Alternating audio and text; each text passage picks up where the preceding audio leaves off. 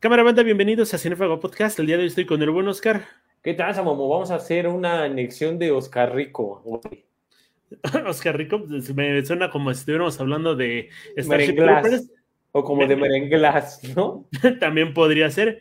Pero pues hoy vamos a hablar de uno de los clásicos de culto más importantes del cine y sin el cual eh, muchas figuras deportivas no habrían surgido. No estamos hablando de los pequeños gigantes. ¿Qué te parece esta cinta del 94, verga? Uf, es buenísima, güey. Buenísima. Mira, los pequeños gigantes, lo que, lo que a, mí me gustó mucho es que eh, era de fútbol americano, entonces la gente del fútbol americano es el, mi deporte favorito. Entonces verlo ahí decías, y aparte tenía, o sea, tenía los derechos de uso de imagen de dos equipos de la NFL, ¿no? En su momento eran pues, los gigantes y los vaqueros. Los vaqueros, no es que los odie, hay algunas, hay temporadas en las que me cagan más que otras, otras me dan lástima como estas últimas, pero bueno, a ellos les pintan como los malos, ¿no? Entonces, me gustó, la película me gusta mucho. Creo que es una película que si la volvemos a ver en esta época funcionaría todavía mejor, porque no sé, yo siento que está ligada al público femenino. Ajá, esta parte de la hielera me gusta muchísimo el, el, drama que trae. La trama está excelente y no necesariamente tiene que ser, ah, yo por ser mujer soy empoderada, soy una chingona y no. Aquí la hielera desde el minuto uno sabes quién es, por qué y todo su arco se va en este sentido de tengo que luchar con una eh, normatividad que me impusiera, me impone la sociedad a pesar de que soy una chingona haciendo otra cosa. Eh, es que era esta, época en la que eh, no se imaginaba o no se concebía a las mujeres practicando deportes, entre comillas, típicos de hombres, ¿no?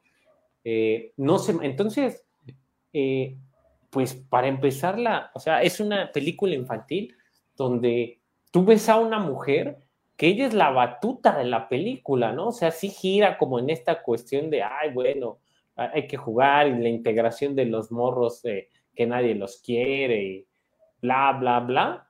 Pero la película gira alrededor de, de pues, tal cual el empoderamiento que tiene Becky O'Shea, la, la hielera, y cómo ella es el epicentro de todo el, o sea, de toda la historia y de eh, la que une a todo este grupo de hombres, ¿no? Entonces, pues yo también coincido, en la actualidad podría funcionar, pero de calle.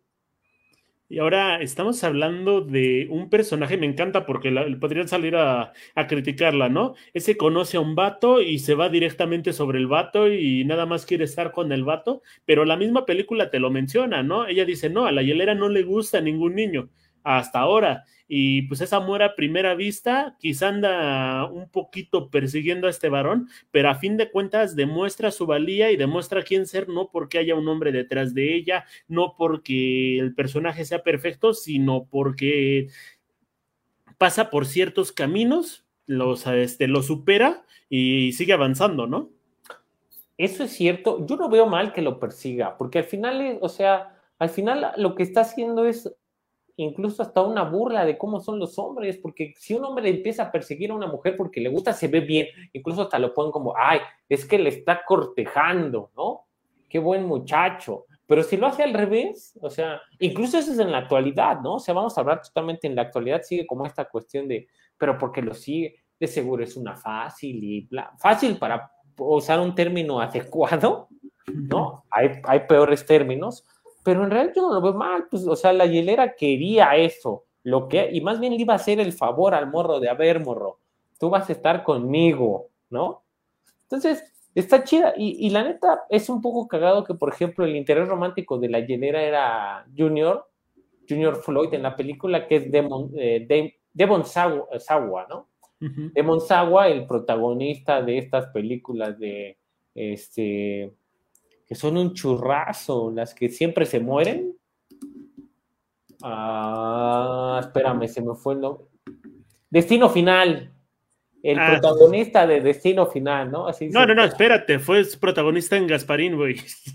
Bueno, Gasparín. Eh, Gasparín no se te hace que es como el fantasma de Ricky Ricón.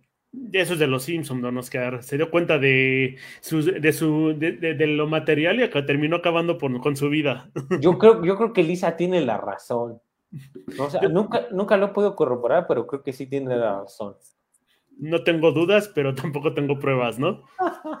pero, pero bueno, Temon Sawa, que se supone que ahí era como el morro cool, ¿no? El morro que puede aventar el balón lejísimo siendo el morro, entonces, ah, o sea, es como X. La neta es que, mira, para hacer una película infantil, todo el elenco que tenía, o sea, el elenco lo encabeza sin más ni más, Rick Moranis, ¿no? Que es el papá de Becky, o sea, Daniel Shea, y Ed O'Neill. Ed O'Neill es el, el esposo de Sofía Vergara en Mother Family, para quien no lo ubica. Kevin O'Shea, ¿no? O sea, ellos dos, eh, también en esta cuestión un poco eh, si, nos seguimos como en esta, en, esta, en esta línea, pues es como un discurso un poco machirrín, ¿no? Así de, ah, yo soy mejor que tú, ¿no? Y al final desde a ver quién es más machín. Y el abuelo, pues lo que veía mal era, en, en su inicio lo que veía mal era que su nieta, ¿no? Una niña quisiera jugar fútbol americano y no fuera una porrista, porque a su vez sus otras nietas sí era porrista y era muy delicada. Y bueno, al final son diferentes personas y diferentes personalidades. O sea, ni los copos de nieve se parecen, dicen por ahí, ¿no? Me encanta este Kevin O'Shea como villano, porque es bien manipulador, es bien, eh, podrías decir que es como machista, pero eh, lo ves como si fuera algo que él trae intrínseco, ¿no? No es que piense que esté haciendo el mal o demás, ¿no? Porque inclusive toma decisiones que lo favorecen o inclusive se molesta por las situaciones que están mal, ¿no? Pensemos cuando este niño Spike lastima a Junior y dice, ¿sabes qué? Si tu niño sigue haciendo eso, lo mandamos a la chingada, ¿no? No quiere ganar de esa manera, pero sí va al, restaurante a manipular a Becky y le dice esta bonita frase de, eres preciosa para que se convierta en una porrista, ¿no? O sea, creo que limita entre dos mundos porque no es un mal tipo, pero tiene métodos cuestionables. Es... Eh muy parecido a la dinámica, incluso es un poco el, el porte y la burla, porque yo lo veo como una burla de cómo era Joe Paterno, ¿no? Joe Paterno, este eh, entrenador eh, famosísimo en Estados Unidos de Penn State, que al final, pues bueno, lo quitaron por un escándalo sexual, ¿no? Eh, la forma en cómo se maneja Ed algo a mí me evoca un poco a la forma de cómo era Joe Paterno, pero sí, o sea, está como en este mundo de, ay, si es mi familia, estás bonita, pero pues no nos manches. Él sabía que la hielera era como el único garbanzo de Alibra en ese equipo donde estaba Junior Floyd, estaba Hot Hands, ¿no? Estaba Marcus, estaba Jake. Jake, lo que más me late de Jake es como cuando tiene su mocote y se lo explotan. ¿O es en otra película? No, sí es en esta. de hecho, el que se lo aprieta es Marcus. Es que estaba, es que vi esa y aparte vi Patch No, vi no Patch vi esta. Olvídense cuál era, no era Patch pero bueno, sale en la misma película eh, el, actor, ¿no? Entonces, cuando le, cuando le aprietan el moco, ¿no? O sea, ¿cómo, se, ¿cómo no se saben poner ni el uniforme, ¿no? O sea, que dices, chale, y la hielera sale así. Claro, el sello distintivo hay que ser totalmente claros. Cuando Becky se equipa, sí se equipa pero se pone su falda arriba de las fundas de su uniforme, ¿no? Del fútbol americano, así como para, sí soy ruda, pero sigo siendo mujer, véanme, yo puedo tener las dos cosas de los dos mundos, ¿no? Entonces, eso está, eso está chido, me gusta la historia, es entretenida y eh, cada uno de los personajes o cada uno de los niños tiene su momento de brillo, o sea, no es que les tengas que dar muchos diálogos para que brillen, sino tal vez con pequeñas cosas, pequeños movimientos pequeños gestos, te acuerdas de ellos en la película. No me acuerdo de Hot Hands que quería ser receptor, pero pues no agarraba ni una gripa el maestro. Me gusta muchísimo cómo exactamente cómo van brillando los niños. Si bien creo que tiene este asunto de chistes de pedos que me cagan en las películas generalmente, creo que en esta también sobra. Pero, por ejemplo, ¿te acuerdas el papel de este niño que, eh, del cual su papá siempre está ocupado, ¿no? Eh, y lo ponen justo en la línea de meta para que el niño vaya, este, anote el punto. Creo que es uno de los momentos eh, más emotivos, más interesantes y que más te queda, que, más permean en el público, ¿no? Creo que se supo muy bien elegir al cast porque sí los ves como una banda de perdedores, pero cada uno va utilizando una, sus recursos para triunfar. Y es ahí lo importante de por qué elegir el fútbol americano, ¿no? Creo que es el deporte más democrático porque todos tienen un talento que se puede explotar ahí.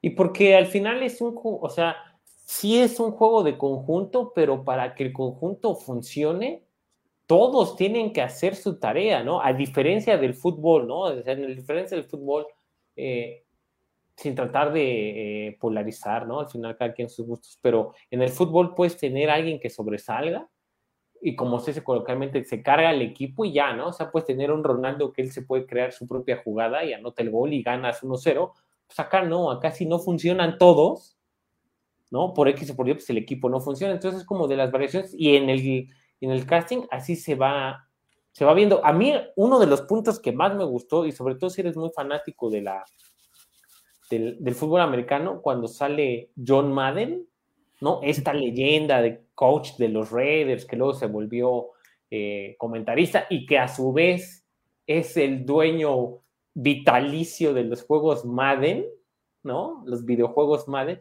que, sale, que salga ahí, a mí se me hizo un muy buen toque, ¿no? O sea, te das cuenta que eh, la NFL permitió que se utilizara mucho de sus recursos, tomando en cuenta que la liga es una liga muy celosa, ¿no? Entonces, simplemente que hayan dado primero los derechos o el permiso para que los dos equipos prestaran sus colores, desde ahí ya me ganó. Entonces, y cuando eres niño y ves eso, pues te emocionas más. Y a mí lo que me llama mucho la atención, a mí el personaje de los que más me gusta, aparte de la hielera, es el personaje de Nubi, que es este morro súper inteligente que crea el plan de juego, que vamos a hacer esto, y que tiene su as bajo la manga, que incluso le dice a John Madden, mira, te voy a enseñar, esta jugada se llama así, la anexión de Puerto Rico, que es la jugada emblemática de la película, se le enseña a John Madden, ¿no? Una leyenda, le dice, a ver, así es, a ver, abuelito, el fútbol americano nuevo así se juega y así es. Entonces, el personaje de Nubi me gusta mucho también. Qué bueno que tocas la anexión de Puerto Rico, es uno de los temas que me, parecen centrales. Creo que es una jugada pendeja, güey. A pesar de que tiene el nombre más colonialista del mundo, pinches gringos. Eh, o sea, si te pones a pensar, la, la, jugada funciona cuando quitas todo el centro y dejas que alguien pase por el centro. Es una pendejada, o sea, tienes que hacer que tu jugador tenga gases en ese específico momento o cómo haces que el otro equipo se empiece a replegar. Entonces, estoy en contra de la jugada, me gusta cómo funciona nada más. Güey, es que te estás centrando ya en los hechos reales, güey. Pues es una, película para niños. Pues sí, güey, de entretenimiento para niños. Pues, o sea, el niño lo que menos atención pone es en, ay, así no era la jugada. O sea, tú es como Bart Simpson cuando se une a los scouts. No, es que le tiene que sujetar la lengua con la alpargata. Así güey, sí, o sea, muchas cosas no tienen que tener sentido. Además, güey, Disney nos ha entregado a lo largo de la historia un chingo de madres que no tiene sentido, ¿no? O sea, una sirena que sale del agua y ya pierde la cola y se vuelve en piernas, no mames, ¿no? O sea, cosas así, o incluso esa, por eso, en la actualidad, tanta banda cree que un pinche carro puede destruir un submarino nuclear, güey. O sea, no mames, es imposible, pero bueno estas cosas de irreales, pues nos las va fomentando. Yo estoy seguro que después de que la banda empezó a ver la película y vio la anexión de Puerto Rico, tragaban un chingo para poderse pedorrear y poder hacer su anexión de Puerto Rico en la calle cuando salían a jugar. Nos imagino a nosotros en pleno CSH jugando en el estacionamiento y pues ahí ponemos, no sé, al Choco o alguien a hacer esa jugada, ¿no? Pero yo, me, yo estaba esperando que fuera algo más impresionante porque te la anticipan tres veces no, de hecho cuatro, cuando le, dice, oye, pues puedes empezar a jugar, puedes empezar a formar estrategias, ah, es que ya tengo esta, luego cuando ven a Madden, luego antes del partido, y luego ya cuando la van a aplicar, creo que hubiera esperado algo más impresionante, no sé, un shotgun. Lo padre que sí me gusta es esta secuencia de anotación final donde todos se van pasando el balón, ¿no? Refleja mucho lo que es el trabajo en equipo y que anote el más perdedor, el más chiquito de todos, es excelente, ¿no? Y que la mamá se vuelva loca, ¿no?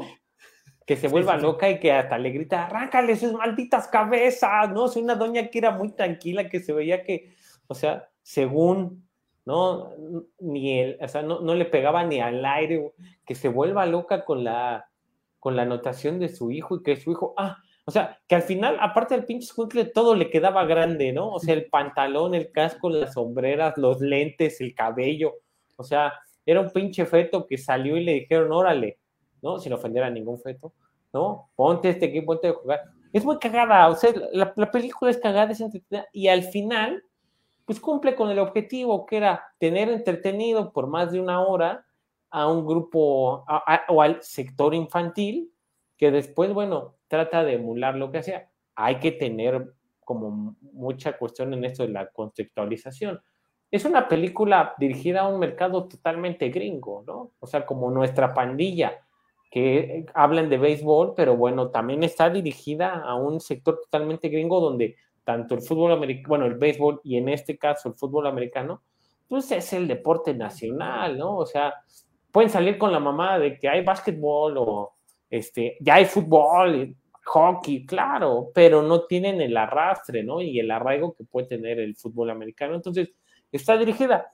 En otros países, pues si no eras fanático del fútbol americano, pues igual te entretenía, pero no te llamaba tanto la atención. Entonces, sí, o sea, incluso fuera de Estados Unidos, pues está también dirigida a un mercado muy particular, ¿no? A personas que le gusta el fútbol americano. Entonces, pues yo la vi entretenida, es cagada, no, no le puedes exigir mucho a una película que se ve que también se grabó con poco presupuesto. O sea, lo único relativamente chido que se ven son los uniformes y la de los gigantes sale hasta el final de la película y de los otros güeyes, bueno, los vaqueros de Dallas nunca se han caracterizado por ser pobres precisamente, ¿no? Entonces, la película es de bajo presupuesto, pero a pesar de eso lo logran. Yo no sé si haya salido, por ejemplo, en Estados Unidos en los cines, creo que sí, o son de estas películas que van directamente a televisión, eso no lo sé.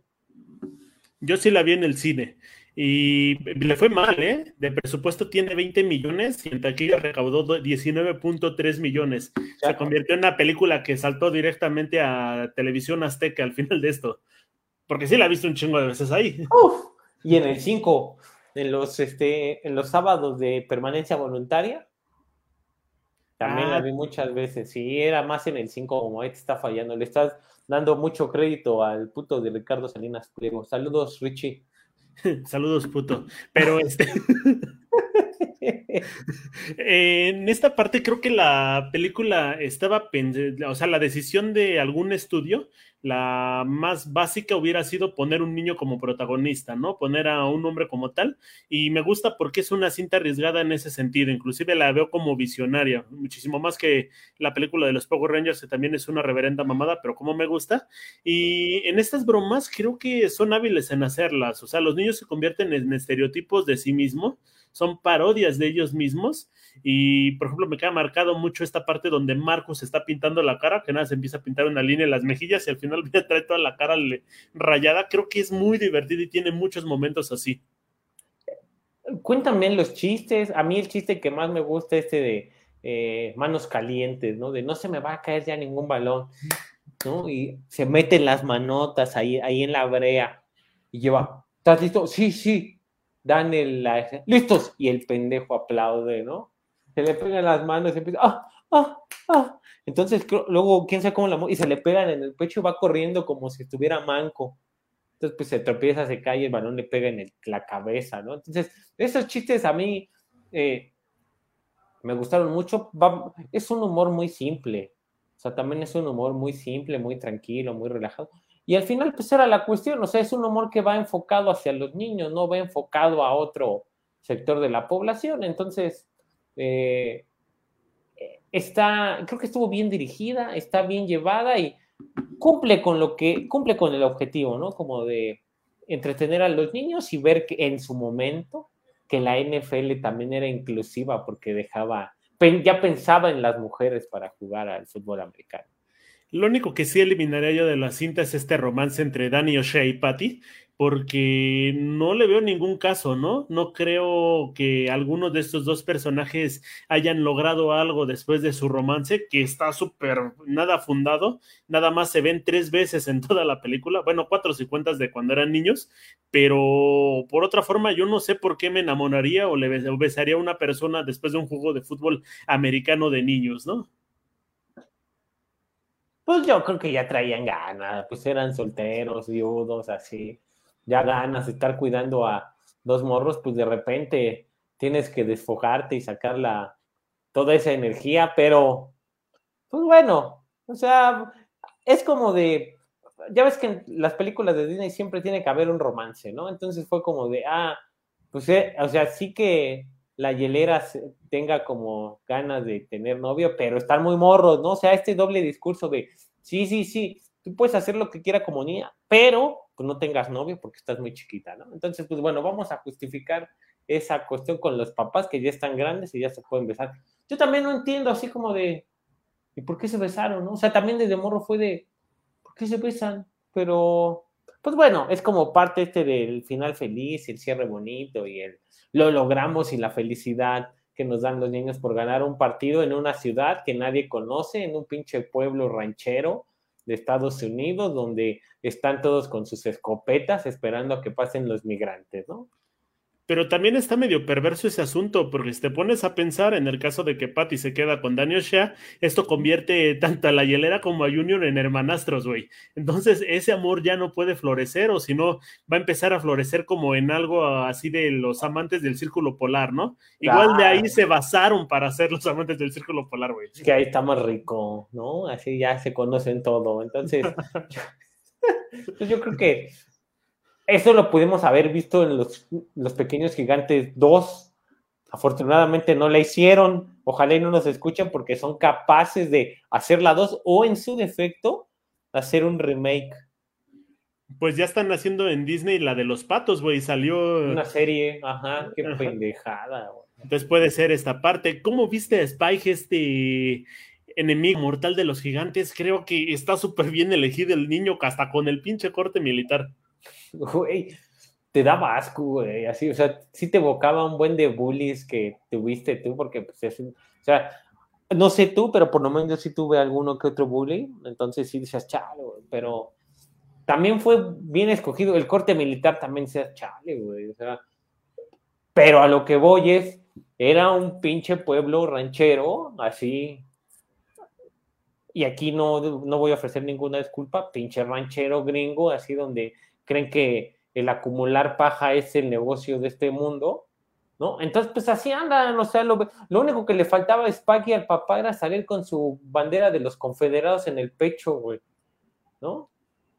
Fue lo único que faltó, pero bueno, el personaje es cagado, sí, dice Charles, sí llega un punto donde lo odias, pero está la hielera, siempre está la hielera, a mí me encanta la parte donde no dejan que la hielera y Spike se enfrenten, pero sí ves a Spike siendo como súper rudo, cargando un pinche bloque de hielos que traen estos bueyes en la central. Está súper manchado, ¿no? No, y cuando el papá lo agarra y este está como perro. que le pone el brazo y lo pone a hacer dominadas con él. Ajá, ajá. Dices, dices pinche loco. Te digo que de esos gringos rancheros.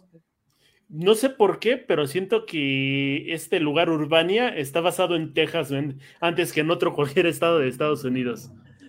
Yo también te, ah, ajá, en Texas, pero más centrado en, en Austin, como cruzándose con Arizona. Ya ves que ahí el pinche racismo lo, lo, lo transpira, ¿no? Entonces, sí, yo también me imaginé una onda así, muy tejano. Y lo cual es entendible, pues también si dices, bueno, o sea, si los vaqueros de Dallas, me imagino que haya, hubo algún patrocinio, ¿no? Fue de, bueno, te presto el uniforme y esto, pero se va a hacer pues, para que evoquen que están en, Dallas o en Texas, ¿no? Así los rancherotes. Pero eh, incluso es cagado, güey. O sea, Urbania, dice, chale, no se pudieron haber inventado otro nombre, pero está bien, ¿no? Dices, es entretenida. La ciudad es lo de menos. Lo importante es cómo te entretiene casi dos horas. Al final de la cinta, los pequeños, gigantes con este nombre tan genial terminan ganando y tenemos la apuesta entre Danny O'Shea y Kevin O'Shea, ¿no? Apuestan sus negocios totalmente y aquí lo único que pide Danny es que le pongan en un pinche tanque cuna de los hermanos O'Shea. Creo que es la decisión monetaria más pendeja del mundo. Eh, ahorita Carlos Muñoz debe estar este, revolcándose en su tumba, ¿no? Ah, no, todavía no está muerto. No, pendejísima, güey, así de vamos, los negocios. Eh, no, no, ponle mi nombre. Eh, ¿Qué pedo, güey? O sea, te apega al sentimentalismo también como esta cuestión de no hay que ser avariciosos. O sea, sí deja que te chinguen toda tu vida, que te humillen, que te escupan y todo, pero cuando a ti te toca, no seas avaricioso y no pasa nada. Dices, ¡ah! Dices, gracias Disney por seguir fomentando las generaciones de sometimiento a nivel mundial. Y aparte, Dani no era un muy gran entrenador, ¿eh? Los chicos aprenden realmente algo cuando van estos personajes de la NFL, que es como mencionas el buen Joe Maiden, Steve Manman, Bruce Smith, David Emin Smith y Tim Brown. Les explican cómo jugar fútbol, pero Dani no les enseña nada y el discurso que les da al final es bien perdedor, ¿no? Con una vez que le ganen, basta. Así de, no importa. Sí no, así, o sea, por eso te digo que lo que hizo Disney fue fomentar generaciones y generaciones y generaciones de, de, conformismo y eh, sumisión, ¿no? Así, no importa, no importa que te patenten, te golpeen, te humillen, te escupan, te orinen y te caguen. Si tú un día lo puedes tirar, ya. pero nada más una vez, ¿eh? Dices, chale, güey, o sea, le hubieran dicho eso a Alejandro Magno o a Napoleón, culero. Pues Napoleón invadir Francia, ah, no, no es cierto, invadir este, intentar invadir Rusia en invierno y morir en el intento, ¿no? no, porque él no tenía una anexión de Moscú. Ah, ni a una hielera, güey. Ah, óyeme, óyeme. Y los rusos sí, güey, una hielera que eran todas las, este, las planicies rusas llenas de nieve. Pero, güey, creo que ya estamos divagando. Pero bueno, ya por último, el personaje de Junior creo que se me hace bien perdedor. Creo que es el, lo manejan como un murro básico. No creo que tenga un arco. El único que se convierte es en el objeto del deseo. Eh, y pues fácilmente pudo haber salido de la película y no pasaba nada. Pues, es Richard Sawa, Demon, Demon Sawa. O sea, no es que se haya caracterizado a lo largo de su vida actoral como eh, eh, el mayor ah, y mejor actor que tuvo Disney en su momento, ¿no? Creo que hasta Justin Timberlake actúa mejor. O sea, ¿no?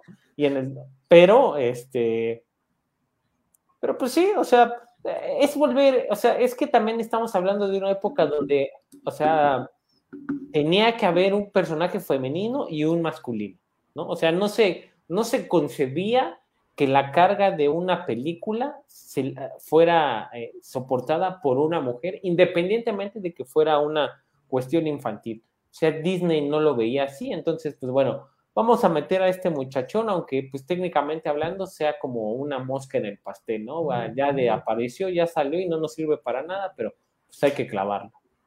Y es bien feo, ¿no? Porque se daba para que la vida de Becky O'Shea, esta actriz llamada Shauna Waldron este, se convirtiera aquí en, el top. Protagonizó esta cinta como su primera película y a través de entonces pues ha hecho puras cosas en tele, ¿no? Prácticamente. Y Planeta es que yo debo de reconocer que cuando creció la hielera, sí era como de, ay, méteme a tu refrigerador cuando quieras, ¿no? sí, se puso, se puso increíble, pero pues sí, o sea, también fue como de estos talentos que al final a Disney no le, no, le, no lo quiso, no le funcionó, o en su defecto no explotó, ¿no? Y se dedicó a hacer cosas totalmente en televisión, o sea, muy localizadas, entonces, pues, eh, creo que, no sé si se perdió un talento, pero pues por lo menos se perdió esta cuestión de poder ver a la hielera en otras actuaciones o en otros papeles, que no te quedara simplemente como con la cuestión de, ah, claro, es la hielera y toda su vida fue la hielera. Y pues también lo mismo con Rick Moranes, ¿no? Apenas tiene un, un proyecto desde el 2018, que por cierto había dejado de actuar 10 años antes debido al cáncer con su esposa, pero pues esperamos que ya regrese con poder y nos vuelva a traer estas comedias este, tan clásicas como. ¿Cuál era? Querida, Este, encoger que los eran niños. niños y, y Flover es este, Robin Williams, ¿no? No, y es que, es que acabó con toda su carrera, ¿no? Fue querida encoger a los niños, agrandear a los niños, perdí a los niños enanos, agrandé al perro, le quité las pulgas gigantes, y dices, ya para, ya para. Y luego después de eso no tuvo dignidad y todavía fue como uno de los patiños en los cazafantasmas. Dices, ya paremos, ¿no? Bueno, pa- apareció en la de este Hermano Oso o Beer Brother o aquí, ¿cómo se llamaba? ¿Cómo se le llamó en México, en, en México esta película? La de los ositos de Disney. Eh, no me Ah, acuerdo. Fue osos polares, osos mendigos, osos, los osos escandalosos. No, los de. que eran? Tierra de Osos, así se llamó. Tierra de osos. Y para, como anécdota, voy nada más para cerrar con Tierra de Osos, eh, una vez fu- fuimos a comprar una película para adultos a un puesto y estábamos muy emocionados porque era un video que vale, se veía interesante y terminó, ser, eh, terminó siendo Tierra de Osos, güey. Entonces nunca se me olvida esa película. Para adultos. ¿Qué tranza, Momo? Ya no Acabas de romper con la infancia de muchas niñas. No, güey, era Deadpool. Tierra de osos. Ahora, ahora sí dame un poco de tu miel. Pero bueno, cámara banda, con eso terminamos el episodio y pues le recomendamos que pues, si usted es mujer, sabe jugar americano, pues tiene todo para conquistar al morro que le gusta. ¡Pum!